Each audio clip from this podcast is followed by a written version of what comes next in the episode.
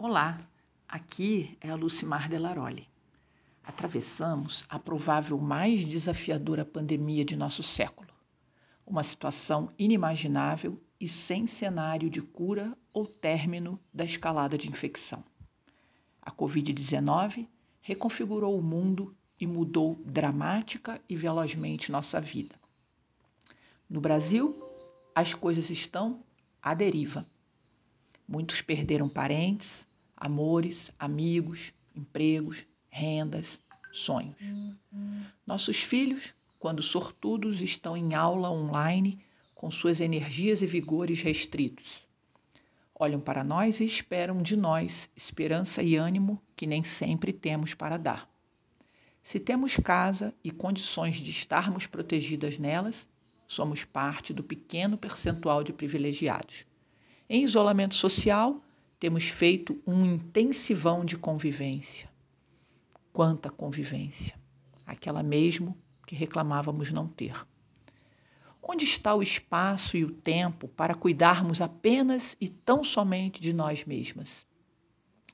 Tempo e espaço para fazer nada, por exemplo.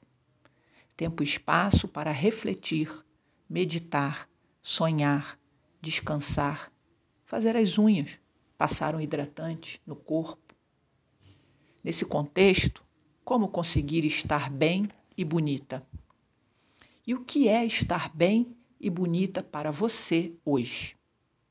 Qual é o padrão aceitável de autocuidado, não só pela estética, mas pela saúde mental mesmo?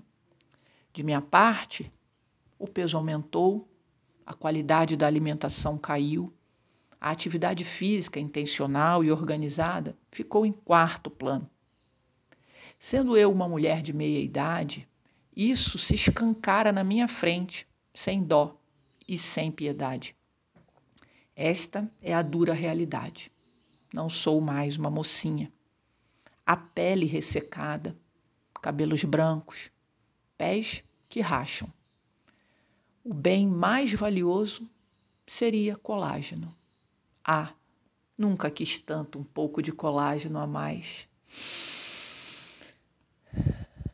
Olhando para mim, para as minhas rugas, para o meu corpo, eu e meu espelho, eu percebo quão guerreira e vencedora e digna de admiração eu sou.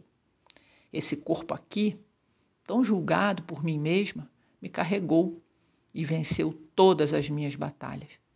Fez-se mulher, mãe, esposa, profissional, cidadã, provedora, nutridora, salvadora, curadora. Ele se envelhece. Deu do que lhe faltava. Apoiou, mesmo quando tinha medo.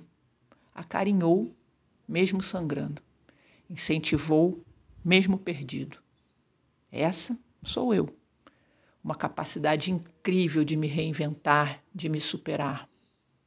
Eu sou toda a minha ancestralidade aqui e agora. Minha mãe, minhas avós, bisas, tetras, as, pra, as que para cá vieram, migrantes ou escravizadas, as que eram as donas desta terra, mas foram exterminadas, todas em mim.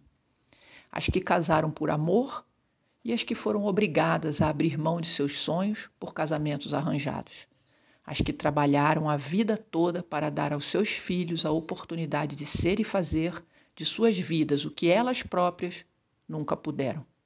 Então, quando eu me julgo e me condeno, me desvalorizo e me apequeno, eu apequeno também a luta de todas essas mulheres que antes de mim passaram o que passaram para eu estar aqui. Elas e eu mesma merecemos festas e honras, não críticas e julgos. Porque aprendemos a olhar para nós e, ao invés de nos ver na nossa beleza, na nossa altivez, vemos apenas questões exteriores fabricadas por um marketing que quer, além de nos oferecer bem-estar e festejos a quem somos, quer também corrigir nossas imperfeições, quer esconder nossos pequenos defeitos, quer consertar a gente. É porque eles querem fazer isso com que nos torna tão humanos e tão vitoriosos. Então, Porque nós somos prêmios por termos vividos. Porque esses prêmios se tornam vergonhas. Eles são os prêmios por termos vividos. Celulite, flacidez, cicatriz, ruga, cabelo branco, tudo isso só tem quem viveu. Porque, por quê? Por quê eu deveria ser ainda uma jovenzinha lotada de colágeno? Como meu corpo registraria todas essas batalhas? Por que meus pelos são considerados feios ou sujos? Por que os nossos cheiros tão naturais têm que ser camuflados com outros aromas? Então, minha amiga, minha irmã, precisamos ter essa consciência. Você pode se enfeitar e se cuidar. Pode. Você pode disfarçar ou corrigir o que você bem quiser. Você tem direito a tingir os seus cabelos, arrancar seus pelos, paralisar suas rugas, disfarçar seus cheiros. Tem. Mas procure analisar o porquê você o faz. O primeiro passo para a nossa libertação e cura de tantos e tantos anos de ditadura da beleza passa pela escolha e pela consciência. Cada alteração no meu corpo é uma pequena melhoria, assim como eu enfeito a minha casa. Um vasinho de flor aqui, uma cortinazinha ali, um lacinho acolá.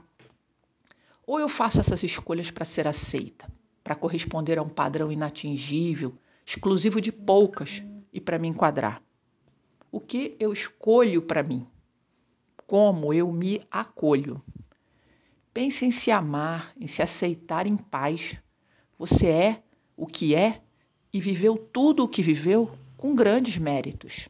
Você errou? Claro, como não? Mas quem nunca errou? Cada erro cometido serviu para te trazer até aqui. Vamos virar o jogo e trocar a cobrança pela contemplação. Até as divas de Hollywood têm críticas aos seus corpos. Nenhuma de nós é perfeita. Somos um eterno mosaico em construção e os ciclos de vida nos fazem exigências que nem sempre nos permite estar na melhor versão em todas as dimensões da nossa vida. Isso é mito. Então, minha amiga, a partir de hoje, celebre-se. Cubra-se de dengos, de flores, de danças, de malemolências, de cheiros, de mimos. É do feminino cantar e dançar, parir e curar. Saúde a beleza da sua alma. Conforte as suas cicatrizes.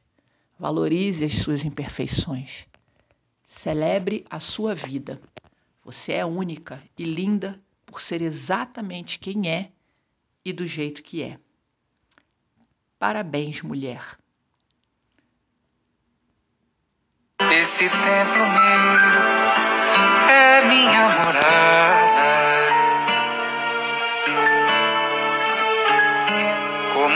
em flor, eu cultivo amor na sua roçada.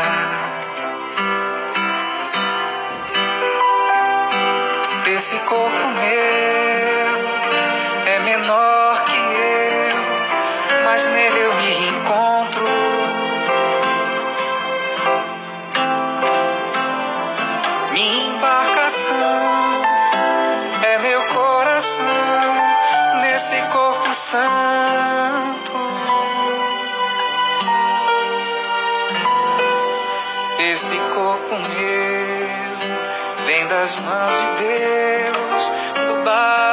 Terra. E nos olhos da pessoa dá pra ver a alma que o corpo encerra.